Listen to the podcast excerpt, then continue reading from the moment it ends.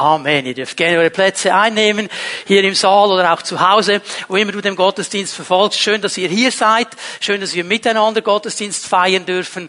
Aber auch ein großes Vorrecht, dass du uns zugeschaltet bist, diesen Gottesdienst von zu Hause aus per Livestream verfolgst. Der Herr ist gegenwärtig überall da, wo Menschen mit offenen Herzen ihn suchen und auf sein Wort hören. So bin ich gewiss, dass er wirken wird, sei es hier im Saal, sei es bei dir zu Hause, so wie es die Offenheit deines Herzens zulässt. Und ich möchte heute Morgen noch einmal über unsere Beziehung zum Heiligen Geist sprechen. Ich werde diese Serie abschließen.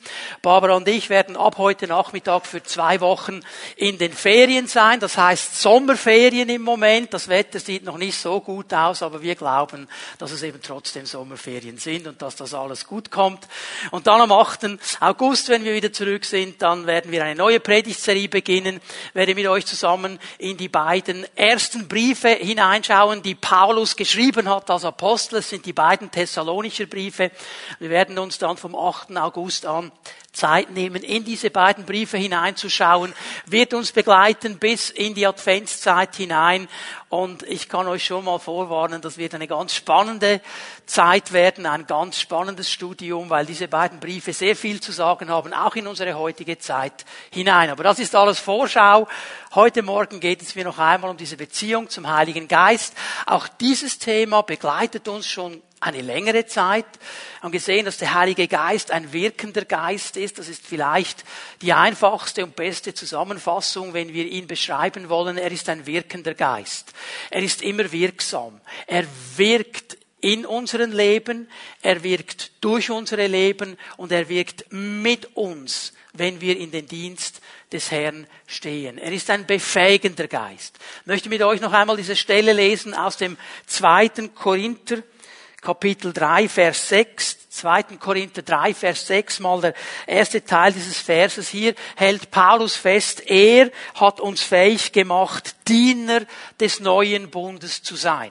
Spricht hier von einer Befähigung, von einer Qualifizierung, die von Gott her kommt. Und er macht dann klar, dass diese dieser neue Bund eben nicht ein Bund des Buchstaben ist, wie im Alten Testament, sondern ein Bund des Geistes, dass dieser Bund, dieser neue Bund geprägt ist vom Heiligen Geist. Und darum ist auch diese Befähigung, die er uns schenkt, eine Befähigung des Geistes. Und die möchte er hineinlegen in alle Menschen, die Jesus nachfolgen, die zu einer Gemeinde gehören. Das ist ja etwas, was wir nicht trennen können. Ich habe das am letzten Sonntag schon kurz erwähnt. Du kannst Nachfolge Jesu und Zugehörigkeit zu einer Gemeinde nicht trennen. Also natürlich kannst du.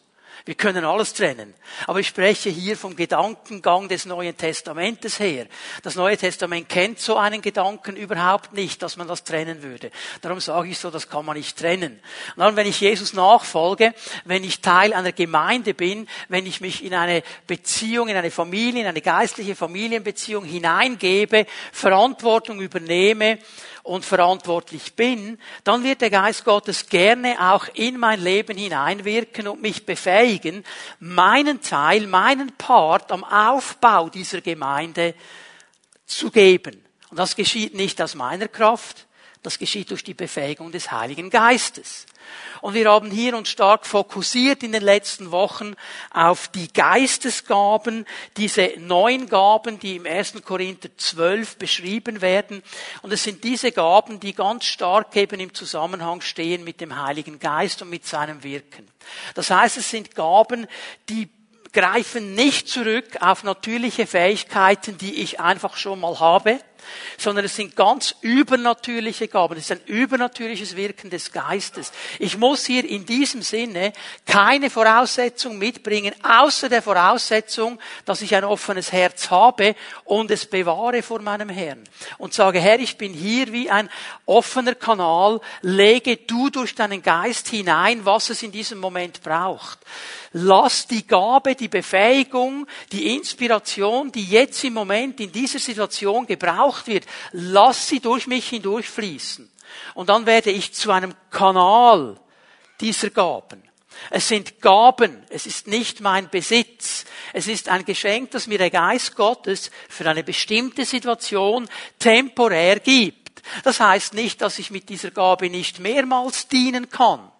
Wenn ich einmal verstanden habe, wie sie sich zeigt, wie sie sich manifestiert, dann werde ich dann offener sein, wenn sie ein zweites und ein drittes Mal kommt. Aber ich muss festhalten, und das werden wir auch heute Morgen sehen, das ist nicht mein Besitz. Ich kann nicht sagen, ich habe einmal ein Wort der Erkenntnis gehabt, ich habe diese Gabe. Das gibt es in diesem Sinne so nicht. Ich kann sagen, ich habe schon gedient mit einem Wort der Erkenntnis. Ich habe verstanden, wie sich das etwa manifestiert. Ich bin offen dafür, Herr. Und wenn der Herr das will, dann schenkt er es mir. Es sind nur neun Gaben, es sind nur neun, die wirklich so mit dem Geist Gottes in Verbindung gebracht werden. Und diese neun Gaben, die kann man aufteilen in drei Bereiche, hilft uns ein bisschen, das Ganze systematisch zu sehen so gemäß ihren Wirksamkeiten. Es gibt sogenannte Wortgaben, also Gott redet durch diese Gaben in die Gemeinde hinein. Es gibt Offenbarungsgaben. Gott schenkt Offenbarung durch diese Gaben in die Gemeinde hinein. Und dann gibt es Kraftgaben. Und die haben zu tun mit dem Wirken Gottes. Und wir haben all diese Gaben uns schon ein bisschen angeschaut, bis auf zwei, die wir uns heute Morgen noch anschauen. Sie gehören in diese Kategorie der Kraftgaben hinein. So, ich habe am letzten Sonntag eine herausgenommen. Das sind die Gaben der Heilungen, weil die so ein, bisschen einen speziellen Platz haben. Und heute möchte ich die anderen beiden restlichen Gaben die Kraftgaben euch mit mir zusammen anschauen. Es ist das die Gabe des Glaubens und die Kraftwirkungen. Die werden wir uns genauer anschauen. Lass uns mal aufschlagen 1. Korinther 12, Vers 9. 1. Korinther 12, Vers 9. Wir haben uns ja schon ein bisschen daran gewöhnt, an diese Formulierung des Paulus in diesen Versen drin. Einem anderen aber glauben in demselben Geist. Einem anderen aber glauben in demselben Geist. Das spricht hier von einer Gabe des Glaubens, die gewirkt wird durch denselben Heiligen Geist. Also derselbe Heilige Geist, der ein Wort der Erkenntnis schenkt, der Unterscheidung der Geister schenkt, der eine prophetische Rede schenkt. Er ist auch der Geist, der Glauben schenken kann, die Gabe des Glaubens schenken kann in eine bestimmte Situation hinein. Ich möchte es definieren, wie ich das immer gemacht habe. Was ist diese Gabe des Glaubens? eine übernatürliche Zuteilung von Vertrauen und Zuversicht für eine ganz spezifische Situation eine übernatürliche Zuteilung von Vertrauen und Zuversicht für eine spezifische Situation. Und ich halte hier mal fest, vor allem dieser Begriff übernatürliche Zuteilung. Jetzt merken wir, Glaube haben wir gehört, haben wir, wenn wir das Neue Testament lesen, immer wieder gesehen, wie wichtig der Glaube ist. Aber hier geht es um eine übernatürliche Zuteilung. Ich werde gleich darauf zurückkommen. Und ich halte noch einmal fest, es geht um eine spezifische Situation. Es ist nicht etwas, was ich dann einfach habe, es geht um eine spezifische Situation, um eine spezifische Herausforderung. Ich stelle fest, und das werden wir sehen dann, es geht hier oft auch um Durchbrüche im geistlichen Bereich. Es geht um Durchbrüche, wo das Reich Gottes, die Gedanken Gottes gestoppt werden, nicht mehr weiterkommen, in Frage gestellt werden. Und das sind dann oft die Momente, wo Gott so eine Zuteilung schenkt und die wird dann wirksam durch eine Person und es kommt zu einem Durchbruch für die ganze Gemeinde für das Reich Gottes, für seine Sache. So spezifische Dinge, Situationen involviert. Noch einmal, durch denselben Geist. Es ist immer derselbe Heilige Geist. Er ist es, der diese Dinge wirkt. Und es ist eine Zuteilung eines speziellen Glaubens. Jetzt der Begriff Glaube, dieses Wort, das im Neuen Testament vor allem gebraucht wird. Man kann das übersetzen mit Glauben, wie es meistens übersetzt wird. Es ist Vertrauen, hat zu tun mit Beziehung, ist ein Beziehungsbegriff. Es ist auch eine innere Zuversicht, eine innere Überzeugung, interessanterweise aber auch Treue. Und manchmal wird genau dieses Wort auch mit Treue übersetzt. All das beschreibt eigentlich Glauben. Das ist ein ganz großes Thema im Neuen Testament. Und diese Gabe des Glaubens ist hier eine Inspiration, ist ein Wirken des Geistes Gottes. Warum betone ich das? Weil mir jetzt ganz wichtig ist, dass wir verstehen, dass das Neue Testament vor allem verschiedene Arten oder Ebenen des Glaubens kennt. Es gibt nicht nur einen Glauben. Ja, wir lesen das. Man muss Glauben haben, Glauben hier, Glauben da. Aber wir müssen verstehen, dass dieser Glaube verschiedene Arten in sich beinhaltet. Und hier geht es um etwas ganz, ganz Spezifisches. Ich möchte das kurz gegenüberstellen, damit wir das verstehen. Und ich glaube, wenn wir das anfangen zu verstehen, dann lesen wir das Neue Testament auch mit anderen Augen. Wir sehen gewisse Dinge in der Tiefe. Okay? Also es gibt einen Glauben, den nenne ich Heilsglauben. Heilsglauben. Weil er zu tun hat mit meiner Erlösung, mit meinem Heil. Epheser 2, Vers 8 als eine dieser Stelle.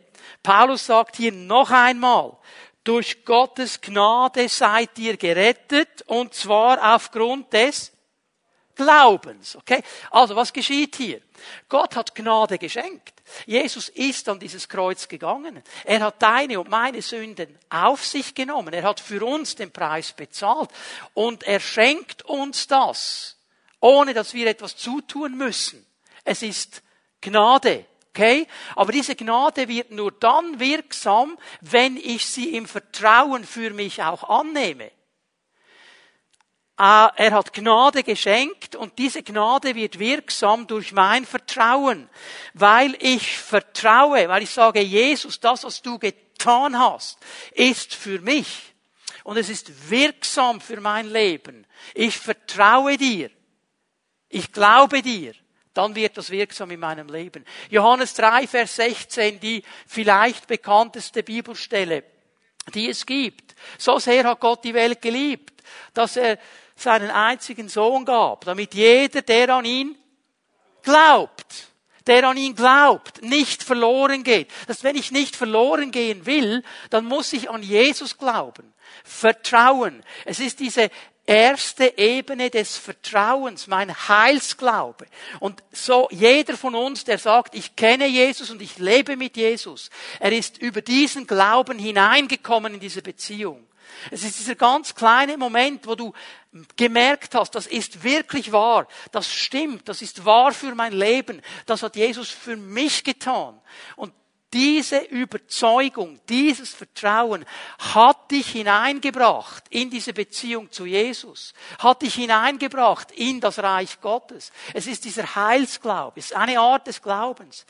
Wenn Paulus sagt, es gibt eine Gabe des Glaubens, dann geht es hier nicht um den Heilsglauben, denn du kannst die Gabe des Glaubens gar nicht bekommen, wenn du diesen allerersten Schritt nicht gemacht hast, weil du dann gar nicht mit Jesus verbunden bist, weil du dann gar nicht Teil einer Gemeinde bist, weil du dann gar nicht in der, in der Lage bist oder in der Situation bist, wo Gott diese Gaben zuteilen möchte. Stehen wir? So beginnt das. Eine zweite Ebene. Ich habe es hier einfach mal genannt, der allgemeine, der ganz allgemeine Glauben. Du kommst hinein in diese Beziehung durch deinen Heilsglauben, durch dieses vielleicht ganz kleine Vertrauen. Ich kann mich erinnern, in, in der Situation, wo ich das verstanden habe. Ich habe nur das verstanden, nur das. Jesus hat das für mich getan und wenn ich ihm jetzt vertraue, macht er mich frei. Das ist alles, was ich gecheckt habe in diesem Moment. Und das hat gereicht, damit ich hineingekommen bin in das Reich Gottes. Aber dann hat Glauben nicht aufgehört. Dann musste ich lernen, was wir alle lernen dürfen, dass wir einen allgemeinen Glauben haben sollen. Hebräer 11, Vers 6. Ganz wichtige Bibelstelle. Ohne Glauben ist es unmöglich, Gott zu gefallen. Es geht nicht. Wenn ich diese Vertrauensbeziehung mit ihm nicht aufrechterhalte, nicht in diesem Vertrauen weitergehe, werde ich ihm nicht gefallen. Dann kann ich ihm nicht gefallen. Also Gott sieht diese Vertrauensbeziehung. Er schaut auf dieses Vertrauen. Wer zu Gott kommen will, muss glauben, dass es ihn gibt, dass er die belohnt, die ihn aufrichtig suchen. Also ich habe hier eine Verantwortung, in diesem Glauben weiterzugehen. Römer 1, Vers 16, das sind bekannte Bibelstellen. Ich möchte sie euch einfach zeigen, damit wir verstehen, wo die Unterscheidungen sind. Hier sagt Paulus, zu dieser Botschaft bekenne ich mich offen und ohne mich zu schämen. Denn das Evangelium ist die Kraft Gottes, die jedem, der glaubt, Rettung bringt. Heilsglauben. Jedem, der das glaubt, der wird gerettet. Und er sagt dann hier, das gilt zunächst für die Juden, es gilt aber auch für jeden anderen Menschen. Das heißt, auf dieser Welt gibt es niemanden, der nicht qualifiziert wäre, die Kraft des Evangeliums zu erleben. Der Schlüssel ist nicht, woher ich komme, was mein Hintergrund ist, was ich in die Waagschale werfen kann. Der Schlüssel ist mein Vertrauen. Vertraue ich auf diese Rettung Gottes? Vertraue ich? Und dann Vers 17. Im Evangelium zeigt uns Gott seine Gerechtigkeit, eine Gerechtigkeit, zu der man durch den Glauben Zugang hat. Sie kommt dem zugute, der ihm vertraut.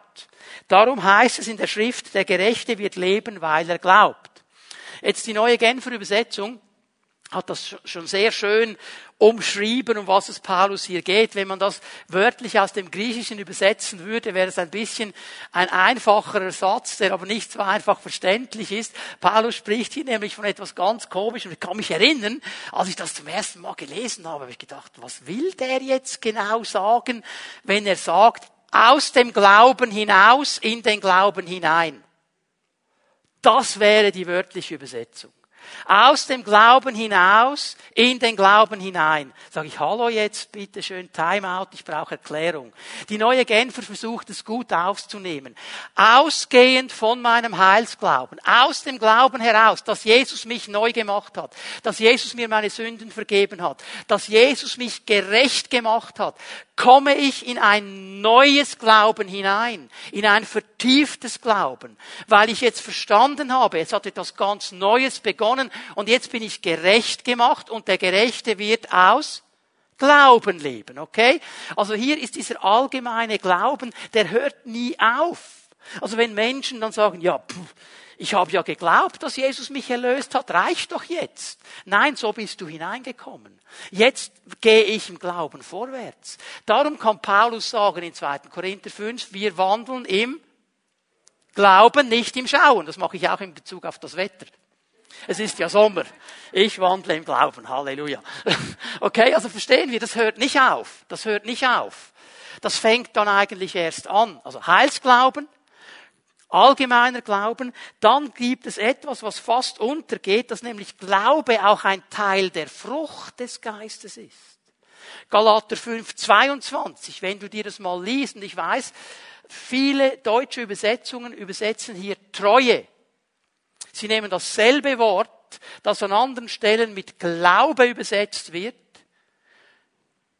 und übersetzen es hier mit Treue. Aber hier geht es um genau dieselbe Sache. Es ist eine Frucht des Geistes. Und dann, und das haben wir gesehen, und da werde ich gleich noch ein bisschen mehr dazu sagen, Glaube als eine Gabe des Geistes. Jetzt wichtig. Jede Gabe des Geistes, jede. Alle, die wir schon gesehen haben, auch die beiden, die wir heute Morgen uns anschauen, haben immer ein Ziel, nämlich die Gemeinde Jesu aufzubauen. Gemeinde Jesu zu stärken, die geistliche Familie stark und fit zu machen, zu ermutigen, ihr zu Durchbrüchen zu verhelfen. Alle anderen Arten des Glaubens, die wir jetzt gesehen haben, mit Ausnahme der Gabe des Glaubens, die zielen eigentlich auf den Einzelnen, auf jeden, der glaubt. Sie sind in diesem Sinne individueller Glauben. Er ist sehr fixiert auf, ich komme da hinein, wenn ich das glaube, ich komme vorwärts, wenn ich das glaube. Die Gabe des Glaubens sieht aber nicht mich, sondern ich als ein Teil des Ganzen. Ich gehöre zu einer geistlichen Familie und ich gebe einen Teil dazu. Und dieser Teil kann sein die Gabe des Glaubens, die durch mich wirksam wird. Also hier ist es wichtig zu verstehen, diese Gabe des Glaubens sieht dann ein größeres Bild. Es geht dann nicht um mich. Also wenn jetzt jemand sagt, wow, ich habe mir so sehr gewünscht, irgendwann mal eine Kreuzfahrt zu machen und ich glaube, dass der Herr mir das auch mal irgendwann schenken wird und meiner Frau zusammen, das wird cool. Heute Morgen bete ich, komme ich dann nach vorne und bete einen der Gebetshelfer, er soll für mich beten, dass ich die Gabe des Glaubens bekomme, damit ich auf die Kreuzfahrt kann. Falsch. Falsch. Darum geht es nicht, okay? Ich habe nämlich eine Verantwortung, meinen individuellen Glauben aufzubauen. Hier eine Stelle, die wir sehr gut kennen, Römer 10, Vers 17. Also entspringt der Glaube aus dem Hören der Botschaft, diese aber aus dem Wort Christi.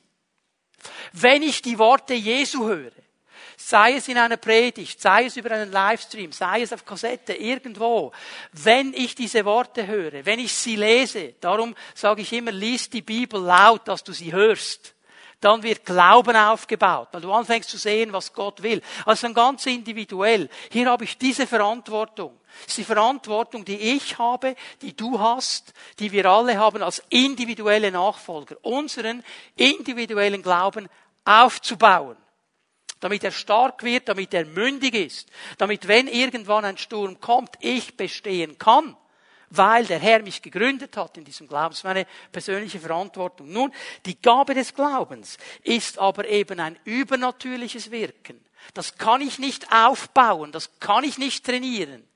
Hier kann ich nur mit einem offenen Herzen dastehen und sagen, Herr, wenn du mich brauchen willst in diesem Bereich, bitte brauche mich. Und ich habe dann verstanden, es ist dann nicht zu meinem persönlichen Vorteil, sondern es wird die Gemeinde Jesu weiterbringen. Es wird für die ganze Gruppe etwas freisetzen. Für deine Gedanken, Herr, in dieser Welt, weil sie sind gewirkt durch deinen Geist. Und in diesem Sinne sage ich es mal so, sie sind eine Handreichung Gottes in bestimmte Situationen hinein. In Situationen hinein, wo Gott merkt und Gott vielleicht sieht, hier ist der Glaube des Volkes noch nicht da, wo er sein sollte. Jetzt muss ich etwas dazugeben. Ich muss ihnen dabei helfen, damit dieser Durchbruch kommen kann. Ich will diesen Durchbruch mit ihnen zusammen bewirken, aber ich muss ihnen jetzt helfen. Und darum rede ich gerne von einer Handreichung Gottes in diese bestimmte Situation hinein. Und noch einmal, es geht dann nicht um mich, mein und mir sondern um uns und um deine Sache, Herr. Und ich gebe euch jetzt mal ein paar Beispiele. Es fällt mir auf, dass die Beispiele auch sehr stark im Alten Testament schon sichtbar werden, bei Menschen, die damals schon vom Heiligen Geist gebraucht worden sind und es uns so schön bildlich vor Augen malen. Und einer dieser Männer, der diese Gabe immer wieder hatte, der das immer wieder manifestiert in seinem Leben, ist der Prophet Elia der Prophet Elia. Nehmt euch in eine Situation hinein, 1. Könige äh, 17, wir lesen hier nur mal Vers 1, und Elia, der Tischbiter aus Tischbe in Gilead, sprach zu Ahab, so wahr der Herr, der Gott Israels lebt, von dem ich diene, in diesen Jahren wird kein Tau fallen, kein Regen, es sei denn auf meinen Befehl. So, was geschieht jetzt hier? Stell dir mal die Situation heute vor, wir haben ja bei uns in der Schweiz keine Könige, aber jetzt stell dir mal vor, da kommt ein Prophet und er geht zum Bundespräsident, das ist Herr Parmelin dieses Jahr. Und er sagt, Herr Bundespräsident Parmelin. Und er macht das im Fernsehen. Primetime. Millionen Zuschauer. Herr Parmelin, ich sage Ihnen, es wird jetzt nicht mehr regnen, bis ich sage. Wow. Jetzt lehnst du dich aber ziemlich aus dem Fenster. Okay? Also wenn da nicht etwas von Gott inspiriert ist und von Gott freigesetzt worden ist, dann lehnst du dich extrem aus dem Fenster und kannst nur verlieren. Elia macht das. Warum? Weil er weiß, ich mache das nicht aus, mein, aus mir, aus meiner Überzeugung. Ich mache das, weil Gott in mir etwas inspiriert und geboren hat. Und jetzt stelle ich mal fest, die Gabe des Glaubens spricht. Sie spricht. Und sie spricht so, dass es die anderen hören. Na, ich kann ja mit meinen Kumpels in der Pfimietom, in der Basisgruppe, mit den Männern, wo ich mich immer wieder treffe, denen kann ich mal sagen, hey Leute, ich habe hier diesen Impuls, behaltet aber für euch, Gas blieb unter euch und so. Dann, wenn ich flach falle, dann falle ich nur bei diesen drei flach und nicht gleich Okay, aber der geht hier auf diese Ebene. Und dann wissen wir, jetzt gehen wir in 1. Korinther 18, äh, 1. Könige 18, Entschuldigung, Vers 1.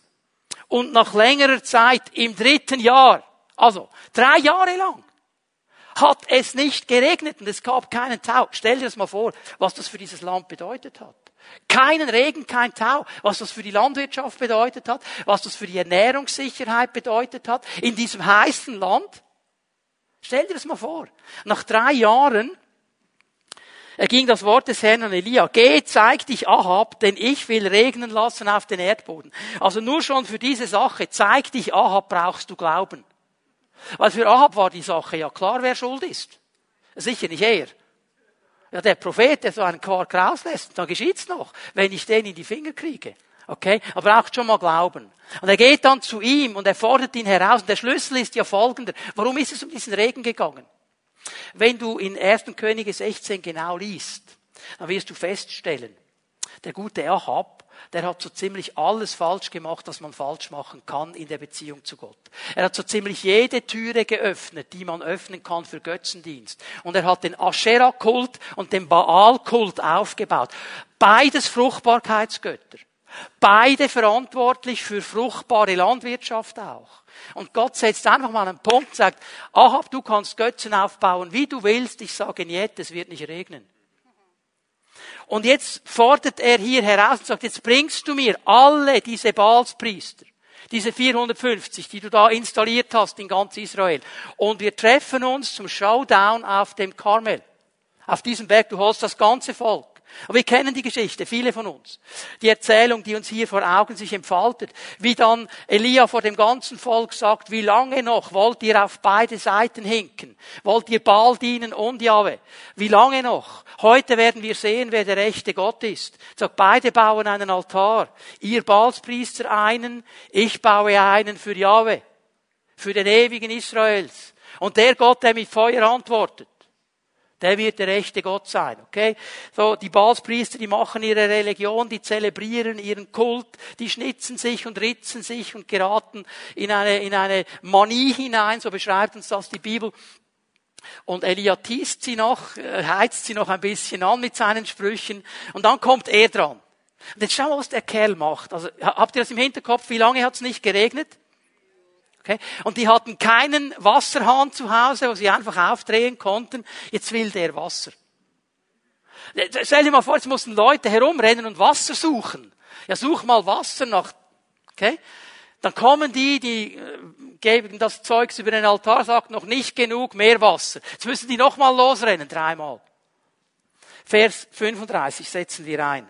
1. Könige 18, Vers 35. Da lief das Wasser rings um den Altar und auch den Graben füllte er mit Wasser. Also pitchnass, der ganze Altar. Und im Graben Wasser. Jetzt, was, was sollte der rechte Gott für eine Antwort geben? Feuer. Feuer und Wasser nicht so gut zusammen. Also jetzt zeigt mir noch etwas. Gabe des Glaubens zeigt sich nicht nur in Worten, sondern auch in Werken. Und er macht etwas völlig Unsinniges. Er holt Wasser. Und jetzt schau, wie es weitergeht. Vers 36. Um die Zeit aber, da man das Speiseopfer darbringt, trat Elia, der Prophet, heran und sprach, Herr, Gott Abrahams, Isaaks und Israels, heute soll bekannt werden, dass du Gott bist in Israel und dass ich dein Diener bin und all dies auf dein Wort hin getan habe. Das ist so cool, was er hier sagt weil er nämlich verstanden hat, um was es geht. Er schaut hier schon mal hinein ins Neue Testament. Er hat verstanden, um was es geht bei all diesen Gaben des Glaubens, nämlich nicht um mich, mir, mein. Er sagt nicht, Herr, dass ich gut dastehe. Ich bin hier nur der Diener. Ich bin nur der Kanal, Herr. Du hast zu mir geredet. Ich mache nur, was du gesagt hast. Du sollst sichtbar werden. Du sollst erkannt werden. Und hier legt er eigentlich etwas hinein, was der Schlüssel ist. Bitte hör mir noch einmal ganz gut zu. Das ist der Schlüssel zu den Geistesgaben. Mein offenes Herz. Ich bin nur der Diener. Ich bin nur die Dienerin. Herr, ich bin dein Diener, deine Dienerin. Ich will offen sein. Ich will dir nichts vorschreiben. Ich will einfach offen sein. Und welche Gabe auch immer wichtig und nötig ist, lass sie durch mich fließen. Ich will bereit sein. Und er war bereit, genau das zu tun. Antworte mir, Herr, antworte mir, damit dieses Volk erkennt, dass du Herr Gott bist und dass du ihr Herz zurückwendest. Also es geht immer um die Ehre Gottes. Jede Gabe des Geistes, auch die Gabe des Glaubens, wenn sie kommt, sie soll Gott ehren. Sie soll nicht mich oder dich irgendwo auf ein Podest stellen. Sie soll Gott ehren. Sie soll Gott die Ehre geben. Sie soll Gott groß machen. Das ist immer das Ziel mit all diesen Gaben. Und da fiel das Feuer des Herrn herab und verzehrte das Brandopfer und das Holz und die Steine und die Erde und auch das Wasser, das im Graben war, leckte es auf. Jetzt kommt die Kraft Gottes. Und was ist hier geschehen, wenn wir die Geschichte weiter, die Erzählung weiter uns anschauen? ein Durchbruch für das Reich Gottes. Der Baals- und Aschera-Dienst wurde zerstört. Das Volk hat sich neu hingegeben an den ewigen Israels und der Regen ist wieder gekommen. Das wäre eine Predigt für sich, wie wir da gebetet hatten. So, okay. Daniel. Auch er ist ein Mann, der diese Gaben des Glaubens kannte. Der lebt in diesem Persien, in diesem Götzenstaat, sage ich jetzt einmal, mit einem König, der immer so ein bisschen hin und her wandelte. Wenn Gott gerade zu Pass kam, dann war es gut. Wenn er seine eigene Story durchzog, dann ähm, hat er seine eigene Story gemacht. Und hier werden wir hineingenommen, du kannst mal Daniel 6 aufschlagen. Hier werden wir hineingenommen in eine ganz spannende Situation. Da waren noch andere Berater außer Daniel. Und die anderen, die waren eifersüchtig auf diesen Daniel. Und wisst ihr, es ist interessant, dass sie genau herausgefunden haben, warum hatte Daniel den Erfolg, den er hatte. Weil er nämlich Gott diente. Das haben die gecheckt. Und jetzt kommen sie zu diesem König und sagen, König, können wir ein ganz neues Dekret machen? Du bist doch der König. Du bist Numero uno. Du bist der absolute Chef. Und jetzt wollen wir doch das auch äußerlich klar machen und wir wollen das festlegen, und das unterschreibst du uns dann, dass in den nächsten 30 Tagen niemand in deinem ganzen Reich irgendjemand anderem außer dir, auch keinem Gott oder keinem Götzen, eine Bitte, ein Gebet formulieren darf. Nur zu dir. Und der König war geschmeichelt, der hat das unterschrieben und so ein Gesetz konnte man dann auch nicht aufhebeln. Vers 11. Als Daniel erfahren hatte, dass das Schriftstück aufgesetzt war, ging er in sein Haus. Wir lesen mal nur bis hier. Ja, wir würden denken, er hat sich versteckt irgendwo im Luftschutzkeller oder weiß ich was, dass er diese 30 Tage übersteht. Schau mal, was er macht. Und in seinem Obergemach hatte er Fenster, die in Richtung Jerusalem geöffnet waren. Also Fenster nicht zu, Fenster auf. Und dreimal am Tag kniete er nieder, betete und sprach Preisungen vor seinem Gott, wie er es auch zuvor getan hat. Also er sagt, hey, meine Routine unterbrichst du nicht. Egal was für ein Dekret du bringst, egal was kommt, meine Routine, meine Glaubensbeziehung zu ewigen Israels wird nicht gebrochen durch gar nichts, auch nicht durch Todesdrohung, denn darum ging es. Wir haben gesagt, und wer sich nicht daran hält, der wird in die Löwengrube geworfen. Okay? Und jetzt bitte denke da nicht an irgendwelche vollgefressenen Löwen. Die waren hungrig, die haben nur darauf gewartet, dass was kommt. Okay? Und er hat diese Gabe des Glaubens, es ist ganz egal, was ihr da bringt, ganz egal, was ihr sagt. Ich bete weiter. Ich gebe meinem Gott die Ehre. Und natürlich, es, es kommt ja, wie es kommen muss. Die haben ja nur darauf gewartet. Die haben ihn sofort festgenommen. Der König kommt in einen Stress, weil er hat diesen Daniel geschätzt und geehrt und es hat ihm leid getan. Er hat aber gemerkt, ich komme da nicht raus. Ich habe das unterschrieben, ich komme nicht raus.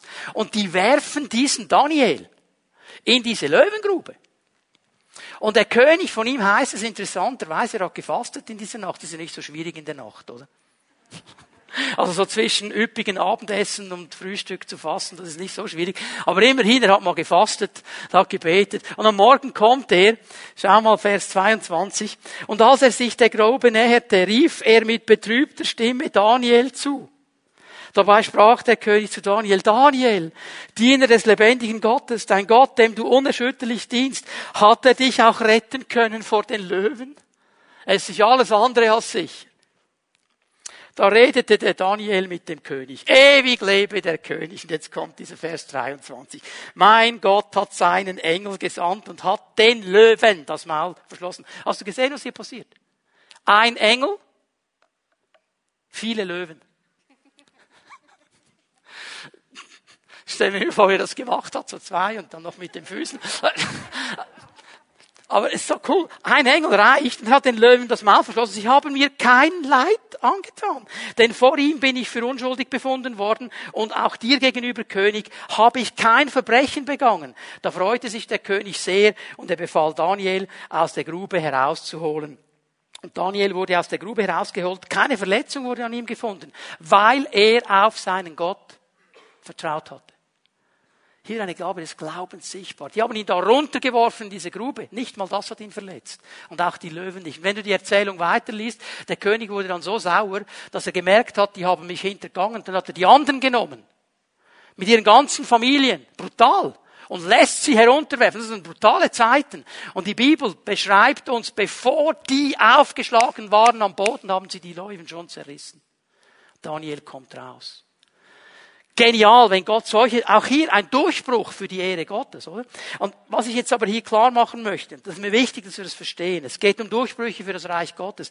Weder Elia, noch Daniel, noch die Apostel, weil die haben auch solche Momente erlebt, konnten diese Gabe einfach holen. Die konnten nicht darüber bestimmen. Die konnten nur offen sein. Erinnert ihr euch am letzten Sonntag kurz diese ähm, Begebenheit erwähnt, als Petrus vor diesem Lahmen stand, Apostelgeschichte 3, und Gaben der Heilungen kamen und er stand auf und gesagt, was ich habe, das gebe ich dir. Hier war auch die Gabe des Glaubens dabei, weil er natürlich glaubte in diesem Moment, wusste, Gott gibt mir jetzt diese Handreichung, der wird jetzt aufstehen und er wird geheilt. Jetzt möchte ich mit euch ganz schnell zu Apostelgeschichte 9 gehen. Hier ist folgende Situation. Petrus ist unterwegs, macht einen Evangelisationseinsatz und er kommt in diese Ebene hinab beim Mittelmeer und da kommen ein paar Leute aus einer Gemeinde und in dieser Gemeinde gab es eine Dame, ihr Name war Tabitha und die Tabitha, das war so eine richtige Seele von Mensch, ein richtiges Herz. Die hat allen gedient und geholfen und war da. Jetzt ist die zum Herrn gegangen. Und jetzt haben die Leute gehört, hey, der Petrus ist in der Stadt und der hat doch schon diese Dinge gemacht und der Lahme ist aufgestanden und, und, und, und der Schatten des Petrus. Sagen, komm Petrus, komm. Du betest mit der und die lebt wieder. Ja, wunderbar. Okay, möchtest du auch solche Aufträge? Ich meine, stell dir vor, die holen ihn da von der Bühne, jetzt komm und bete. Ich stelle mir immer vor, wie das für diesen Mann war.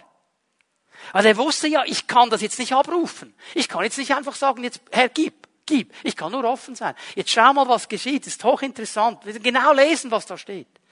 Petrus schickte sie alle aus dem Zimmer. Warum wohl? Manchmal sind die lieben Brüder und Schwestern nicht ein Glaubensentfacher, sondern ein Glaubenslöscher. Ich kann mir vorstellen, wären die alle drin. Petrus fängt an zu beten. Und der eine sagt, geht's noch lang? Was muss man ganz genau sagen, damit die aufsteht? Hast du genug Glauben? Der schickt die alle raus. Warum? Weil er jetzt merkt, seine Sache zwischen mir und Gott, ich, jetzt muss ich mit Gott sprechen. Als er alleine war, kniete er nieder und betete. Und wie hat er gebetet? Jetzt bitte schau dir das Bild an, ich werde es gleich dir zeigen. Es steht nämlich, er hat Tabitha nicht angeschaut dabei. Tabitha war da, er hat gebetet. So. Tabitha war hinter ihm. Warum weiß ich das? Da lies mal weiter. Dann wandte er sich zu der Toten. Der hat sich umgedreht und sagt, Tabitha, steh auf. Tabitha öffnete die Augen, sah Petrus an und setzte sich auf. Was zeigt mir diese Geschichte? Auch ein Petrus konnte diese Gabe nicht auf Fingerschnippen einfach nehmen, sonst wäre er nämlich reingegangen und gesagt, aufstehen und die wäre aufgestanden. Er muss zuerst mal die Leute rausholen, weil er merkt, die machen mir meinen Glauben kaputt, meinen persönlichen Glauben. Und dann kniet er sich nieder und schaut die Tabitha nicht an. Er schaut ihren Leichnam nicht an. Weil wenn er das fixiert hätte, was hätte ihm der Leichnam gesagt bei jedem Atemzug, den Petrus macht? Tod, tot, tot, tot, tot. Vergiss es, tot. Er schaut auf die andere Seite. Und als er dann, und wir wissen nicht, wie lange er gebetet hat, als er dann innerlich den Impuls hört, ob das jetzt der Moment ist, dass er die Gabe des Glaubens wirklich bekommen hat in dieser Situation, oder ob Gott ihm einfach gesagt hat, okay, dein Glaube reicht, geh. Das wissen wir hier nicht ganz genau. Aber ich will hier nur illustrieren, die können nicht darauf zurückgreifen, auch wir nicht. Aber was wir können, ist offen zu sein. Und offen zu sein, das ist mein Anliegen für uns dass wir offene Herzen bekommen. Dass wir als Pfimi Bern ein offenes Herz bekommen für diese Gaben. Nicht nur für die Gabe des Glaubens, für alle neun, die hier beschrieben sind. Und dass wir dem Herrn immer wieder sagen, Herr, wir wollen offen sein. Ich komme zu der letzte, letzte der Gaben, Vers 10 in 1. Korinther 12. Und hier steht, einem anderen aber Wunderkräfte. Wunderkräfte. Man spricht hier oft von der Gabe der Wunderwirkungen. Ich bin mit dieser Übersetzung oder dieser Auslegung nicht ganz zufrieden. Ich werde euch gleich erklären, warum. Wörtlich spricht Paulus hier von Energemata Dynameion. Und man müsste das übersetzen mit Wirkungen der Kräfte. Wirkungen der Kräfte. Und es ist im Plural, in einem doppelten Plural, Wirkungen der Kräfte. Also, wenn wir von Wunderwirkung sprechen, dann gehen wir schon mal in eine bestimmte Richtung, dann reden wir von einem Wunder. Hier steht aber nichts von einem Wunder. Jetzt, wenn die deutschen Übersetzungen Wunderwirkung sagen, dann ist das nicht falsch, aber es ist schon eine Auslegung. Das möchte ich, dass wir das verstehen. Das ist schon eine Auslegung. Und wenn wir Wunder hören, dann denken wir gleich in eine bestimmte Richtung. Hier ist einmal mal Paulus sagt, es sind Wirkungen der Kräfte. Im doppelten Plural. Und ich möchte es so definieren. Ein göttliches Eingreifen, durch das natürliche Umstände außer Kraft gesetzt werden. Ein göttliches Eingreifen, durch das natürliche Umstände außer Kraft gesetzt werden. Hier greift Gott ein in Ablauf der Dinge und er setzt Dinge aus der Kraft, die im Natürlichen normal wären. Auch Naturgesetze werden wir gleich sehen, kann er außer Kraft setzen. Und es kann geschehen, auch hier, es geht in eine ähnliche Richtung ähm, wie bei der Gabe des Glaubens. Auch hier hängt es immer wieder zusammen mit einem Durchbruch für das Reich Gottes. Immer dann, wenn diese Wirkungen der Kräfte gekommen sind, wo wir sie nachvollziehen können in der Bibel, hat es einen starken Durchbruch gebracht für das Evangelium, für die Gemeinde, für das Reich Gottes. Also hier gibt Gott auch eine Handreichung hinein. Und gerade bei dieser Gabe komme ich auf dieses große Anliegen, das ich habe, zurück. Dass wir mit offenen Herzen vor dem Herrn stehen. Offene Herzen. Auch für das Wirken des Geistes. Wir Westler, die sehr logisch erzogen sind, wo alles logisch Sinn machen muss. Wir hätten am liebsten, dass in diesem Text Folgendes stehen würde. Die Wirkungen der Kräfte die da sind, Doppelpunkt. Und dann kommt die Liste der Aufzählung. Und dann wissen wir, okay, das ist es. Paulus war kein Westler. Und Gott ist auch kein Westler. Gott sieht eine andere Ebene. Und er ist nicht daran interessiert, uns hier irgendwie eine Liste zu schenken, damit wir abhäkeln können, was genau geschehen muss sondern uns darauf aufmerksam zu machen, es gibt ein riesengroßes Gebiet der Wirkungen der Kräfte, wo ich als souveräner Gott, ich sag's jetzt mal ein bisschen salopp, der mich an nichts und niemand halten muss, tun kann, was ich will. Und weil er Gott ist, kann er das ja auch. Und weil er Gott ist, wird er keinen Schaden anrichten. Wenn wir machen würden, was wir wollen, das käme nicht gut. Aber er ist Gott. Das eigentlich so diese Sache, die hier kommt. So, wir können das nicht einfach über einen Leist schlagen. Und darum brauche ich diese Offenheit für das Wirken des Geistes. Weil sonst fange ich an, dieses Wirken des Geistes einfach zu limitieren. Und das kann nicht sein. Das ist mir unlogisch. Das kann so nicht funktionieren. Und doch ist der Geist Gottes der Geist, der mich bei der Hand nimmt ich habe gelernt in verschiedenen Situationen, es gab ja nur schon in meinen 30 Jahren jetzt, äh, in der wir im Dienst sind, Barbara und ich, immer wieder diese Wellen des Heiligen Geistes, wo gewisse Dinge aufgekommen sind, wo man über Phänomene, Wirkungen des Geistes gesprochen hat und vieles war neu. Man konnte das nicht gleich einordnen. Und ich habe mir angewöhnt, dann reinzufragen, was hier passiert. Was geschieht hier genau? Ist Jesus da drin? Ist ein Durchbruch drin. Und dann merke ich, es geschehen manchmal Dinge, die würde ich von meinem Typ her, von meiner Logik her sagen, ja, muss jetzt das wirklich sein? Aber es ist ein Durchbruch für das Reich Gottes in eine ganz bestimmte Richtung. Und ich habe gelernt und lerne immer noch, diese Offenheit zu bewahren. Auch wenn ich nicht gleich alles erklären kann. Wenn ich nicht alles gleich logisch über einen Leist schlagen kann. Aber diese Offenheit, für den Geist Gottes. Ich stehe, wie wir alle, in der Gefahr, das Kind mit dem Bade auszuschütten. Aus lauter Angst, dass irgendetwas geschehen könnte, was jetzt nicht so koscher ist, gleich alles zu verbieten. Aber dann verlieren wir Dynamik dann verlieren wir diese Offenheit. Ich glaube, hier möchte der Heilige Geist wirklich um unsere Herzen werben. Und wenn ich hineinschaue in die Kirchengeschichte, immer wieder sind in der Kirchengeschichte Dinge geschehen, die man nicht einordnen konnte. Wenn du mal Kirchengeschichte liest, da sind Dinge geschehen, die konnte man nicht einordnen. Und die war dann damals für diese Leute vielleicht eben auch so ein Moment, wo sie dachten, was ist jetzt los? Aber jetzt in der Retroperspektive, weil wir zurückschauen, sehen wir, was daraus geschehen ist. Wenn ich drin bin im Moment, sehe ich das nicht.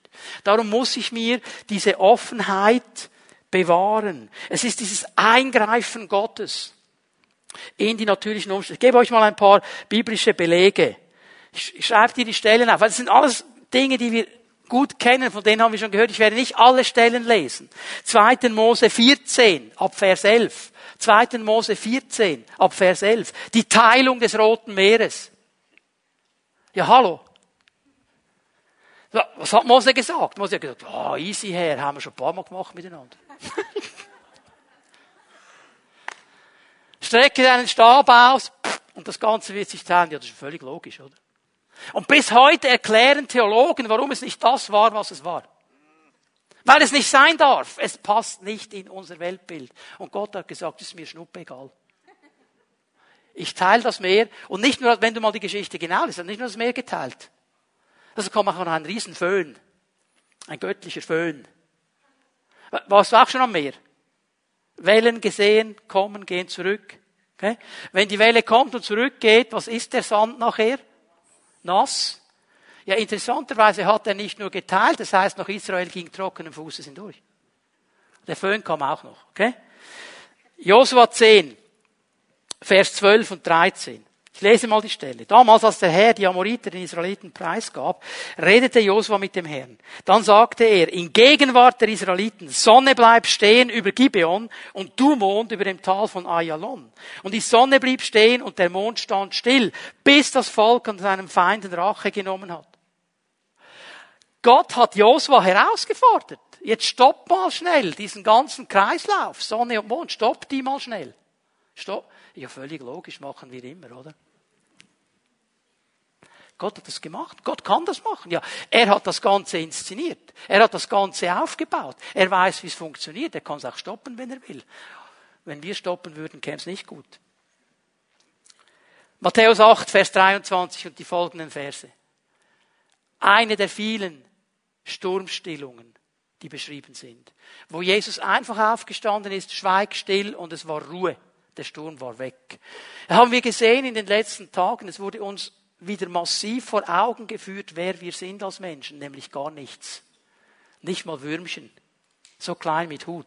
Wenn das Wasser kommt, no chance. No chance. Und Jesus steht auf. Schweig, still. Fertig. Ruhe. Ich kann mir das vorstellen. Ja. Ich habe bis jetzt noch nie am See Genezareth einen Sturm erlebt, aber da ist immer irgendwelche Bewegung, da ist immer irgendwelche Töne. Und die Bibel sagt, da war dieser Sturm, ja, Leute haben mir das erklärt, auch Geiz haben mir gesagt, das kommt wirklich massiv. Da willst du nicht auf dem See sein, wenn das kommt, das ist massiv. Und Jesus steht einfach auf, schweig, still, und die Bibel sagt, es war totale Ruhe. Wow. Ich freue mich auf die Videoaufzeichnung oder DVD oder was Sie im Himmel haben. Aber das werden wir sehen. Matthäus 14, Vers 15 und die folgenden Verse. Speisung der 5000. Nur die Männer gezählt. Das darf man heute fast nicht mehr sagen. Aber nur die, die Frauen haben auch was bekommen, kein Problem, die Kinder, aber nur die Männer gezählt, das war damals einfach so. Also jetzt kannst du locker sagen, das waren wahrscheinlich vielleicht zweimal so viele Leute da. Und die werden einfach gespiesen. Die Jünger, die haben genau gewusst, was sie hatten. Stell dir mal vor, Petrus, Thomas, wie sie alle hießen, die gehen da und die haben ein Stückchen Brot. Und es ist eine ganze Reihe von 50 Leuten, die wissen ganz genau, das reicht für 10. Das müssen die austeilen. Weißt du, wie spannend das war? Beim ersten ging's noch, beim zweiten auch. Aber wenn es langsam, ich kann mir es nur so erklären, dass das Brot einfach wieder da war. Letzte Biss ausgeben, war wieder ein neues da. Ist wieder ein neues da. Wirkungen der Kräfte, völlig logisch, oder? Also ihr geht ja alle auch nicht mehr einkaufen, oder?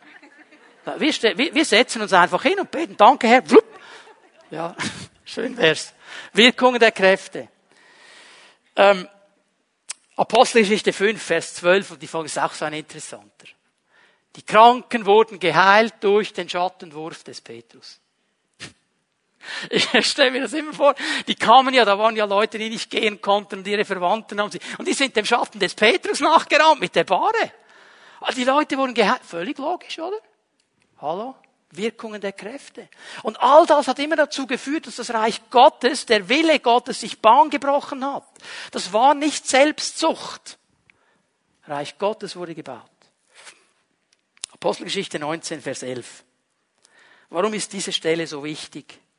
Sie ist für mich so wichtig, weil Lukas der genaueste Schreiber war des Neuen Testamentes. Er hat akribisch genau alles aufgeschrieben. Und er hat auch immer genau erklärt, der konnte nicht einfach sagen, da war ein Lahmer. Der war ja Arzt, der Lukas, der das geschrieben hat. Der hat dann erklärt, er ist schon so lange lahm und das und das. Ganz genau. Und jetzt gibt er auf. Hier in Vers 11 gibt er auf Dazu kam, dass Gott durch Paulus ganz außergewöhnliche Dinge geschehen ließ. Er sagt, das ist jetzt so extrem, ich kann gar nicht zusammenfassen, außergewöhnlich. Und wenn er sagt außergewöhnlich, dann ist es außergewöhnlich. Er sagt, okay, ich muss den Leuten doch ein bisschen etwas geben. Die Leute nahmen sogar Tücher, mit denen Paulus sich den Schweiß abgewischt oder Schürzen, die er bei seiner handwerklichen Arbeit getragen hatte und legten sie auf die Kranken mit dem Ergebnis, dass die Kranken verschwanden, Krankheiten verschwanden und dass bei den Besessenen die bösen Geister aus ausfuhren. Das ist eine dämonisierte Person und da kommt jemand mit einem Schweißtüchlein des Paulus und der Dämon äh! und fährt aus, nicht weil er irgendwie Ekel hatte vor dem Schweiß. Die Autorität, verstehen wir? Das ist ja völlig für uns unlogisch. Wirkungen der Kräfte. Und genau diese Gaben fordern uns heraus. Die Wirkungen der Kräfte vielleicht noch viel mehr als andere. Aber alle zusammen fordern uns heraus, weil sie Gaben des Geistes sind. Weil sie nicht aus dem Natürlichen kommen und nicht natürlich erklärbar sind, sondern aus dem Bereich Gottes inspiriert von ihm. Und darum müssen wir uns diese Offenheit bewahren. Und ich stelle hier fest, komme langsam zum Ende, dass wir als Gemeinden aus einer Geschichte kommen, aus einer Pendelbewegung. Und diese Pendelbewegung hat sich eine lange Zeit da hinein bewegt, dass was nicht erklärbar ist, dass es auch nicht gibt ist bis in die Pfingstgemeinden hineingekommen. Dass man sehr vorsichtig geworden ist mit diesen Dingen. Man kann sich ja da nur lächerlich machen, wenn man diese Dinge dann noch macht und tut und so weiter, sind ja die Extremen. Und mir fällt etwas auf. Weil wir den gesunden übernatürlichen Bereich nicht mehr gelebt und gezeigt haben, gibt es in unserer Gesellschaft einen übernatürlichen Hunger für falsche Zeichen.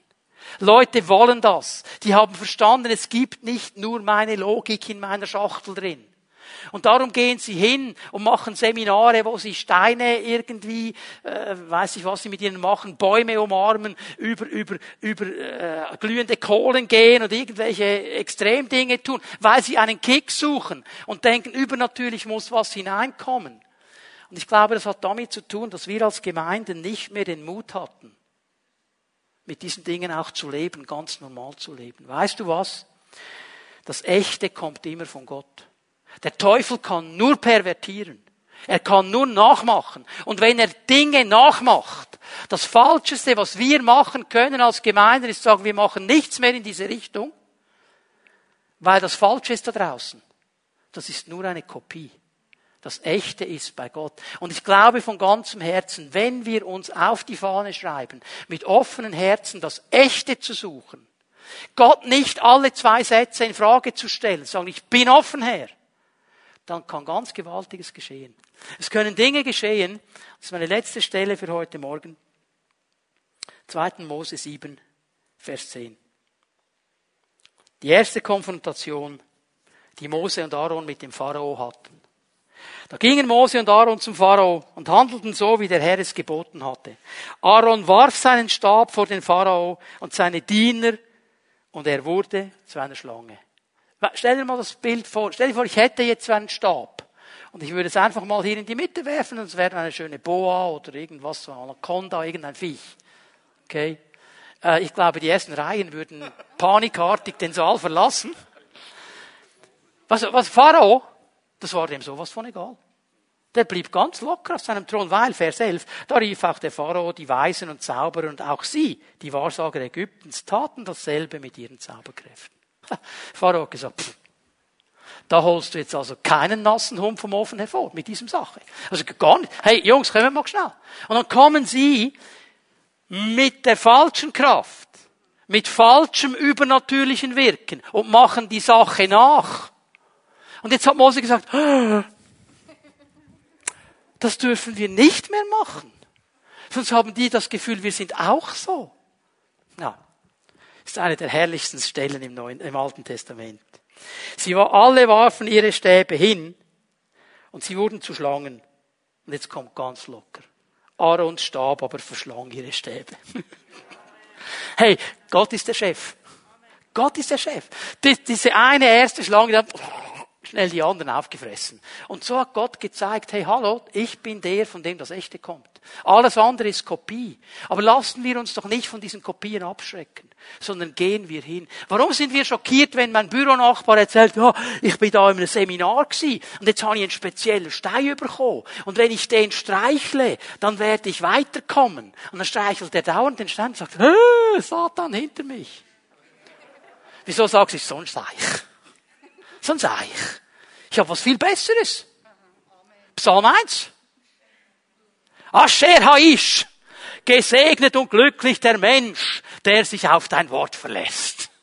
Er wird blühen, er wird Frucht bringen, er ohne Steine streicheln. Verstehen wir? Wir haben das Original.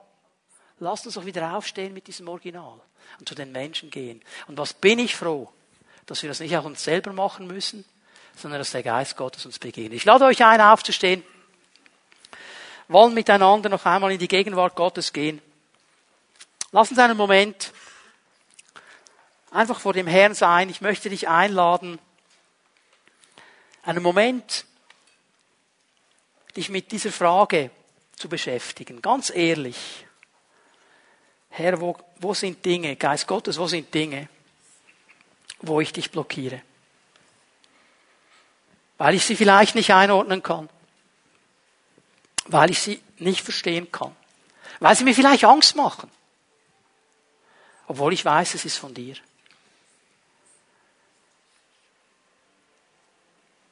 Und dann triff eine Entscheidung. Zu sagen, Herr, das möchte ich durchbrechen heute Morgen. Ich möchte offen sein. Weil ich verstanden habe, dass wenn du wirkst, wenn du kommst, dass es gut ist. Dass es die Gemeinde weiterbringen kann dass Durchbrüche für dein Reich kommen, dass Menschen aufgebaut werden und gestärkt werden.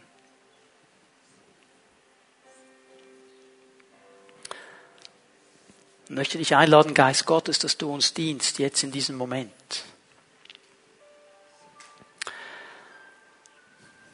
Herr, ich komme ganz bewusst in deinem Namen gegen falsche Bilder, die sich aufgebaut haben in unserem Leben. Gegen Entscheidungen, wo wir gesagt haben, bis hier lasse ich den Geist Gottes wirken, aber nicht weiter. Ich möchte diese Gedanken niederbrechen.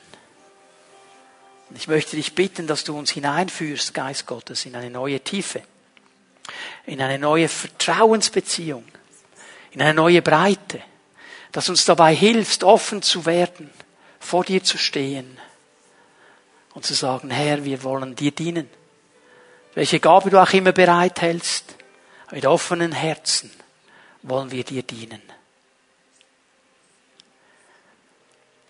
Und da möchten wir gerne mit dir beten, für dich beten und dich segnen, wenn das dein Anliegen ist. Ich bitte die Gebetshelfer, nach vorne zu kommen, darf ich euch einladen, dass ihr gleich hier nach vorne kommt und euch bereit macht, mit Menschen zu beten. Und wenn wir jetzt den Herrn noch einmal preisen, ihm noch einmal Lob und Ehre geben, dann lade ich dich ein. Wenn du eine Entscheidung triffst heute Morgen und sagst, hey, ich möchte mein Herz ganz neu öffnen, ich möchte wieder offen sein für dein Wirken, dann hab den Mut, hier nach vorne zu kommen. Mach dich eins mit einem dieser Gebetshelfer. Bring das Anliegen vor den Herrn. Und der Herr wird uns begegnen. Und hier, sie sind Menschen. Ich spüre das ganz stark in meinem Geist heute Morgen. Es gab eine Zeit in deinem Leben, da hast du so oft gedient mit diesen Gaben. Du hast es immer wieder erlebt, wie der Geist Gottes dich gebraucht hat, anderen zu dienen. Und das ist irgendwo eingeschlafen. Es ist irgendwo wie zu einem Stopp gekommen. Und du fragst dich, warum ist es? Warum ist das so weit gekommen? Wo ist das Feuer?